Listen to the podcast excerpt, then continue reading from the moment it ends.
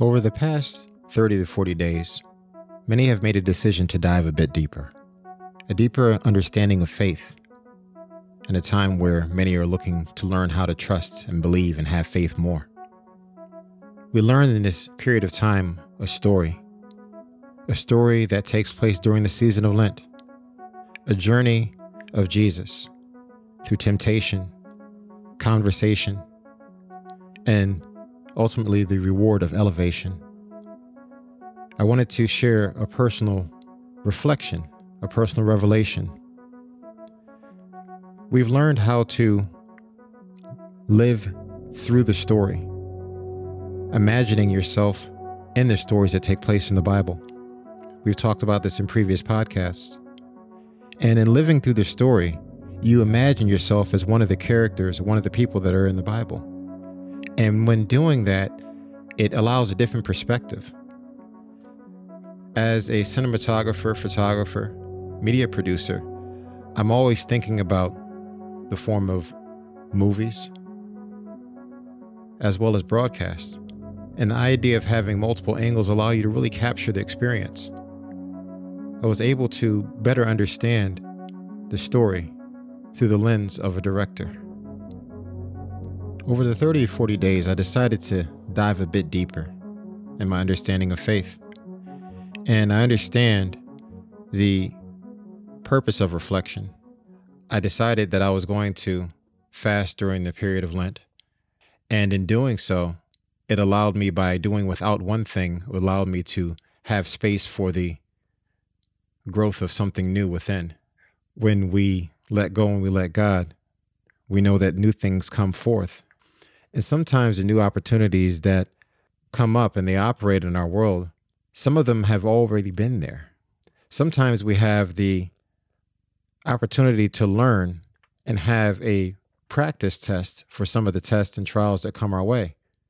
And then later on, then it comes back around again where there's an opportunity to demonstrate the knowledge that came from the first experience because then from there you begin to learn and grow. And it comes in so many different forms and fashions as far as tests. It really is kind of filtered so that it fits what it is that we need individually for our journey. And in some cases there are collective tests that come to communities whether it be a local community or the global community. Think about what's taking place now across the world.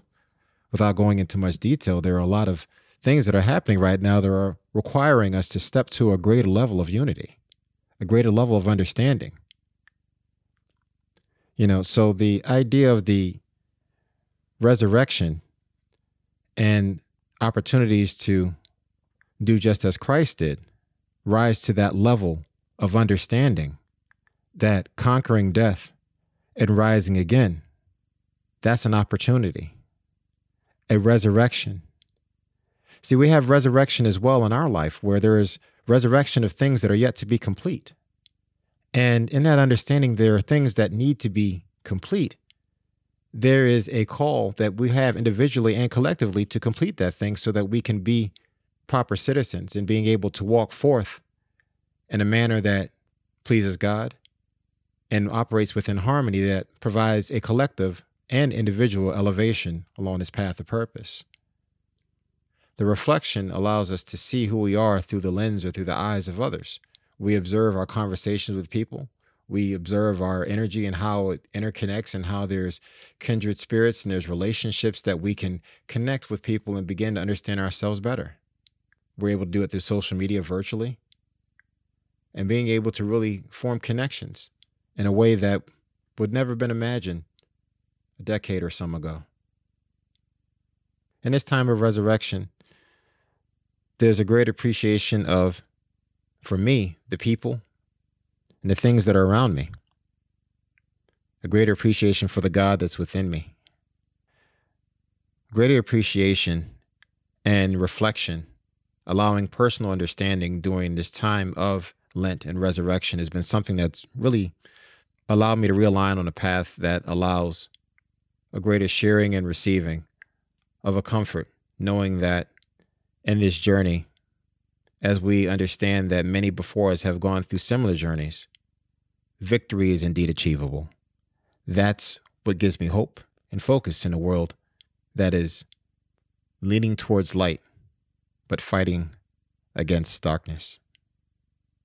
But I do have hope, and I'm optimistic that those who are called for a season such as this, that it will indeed be one where they embrace the role and embrace the the charge that's given to indeed set captives free and helping people to be transformed by the renewing of their mind. That's the call right now.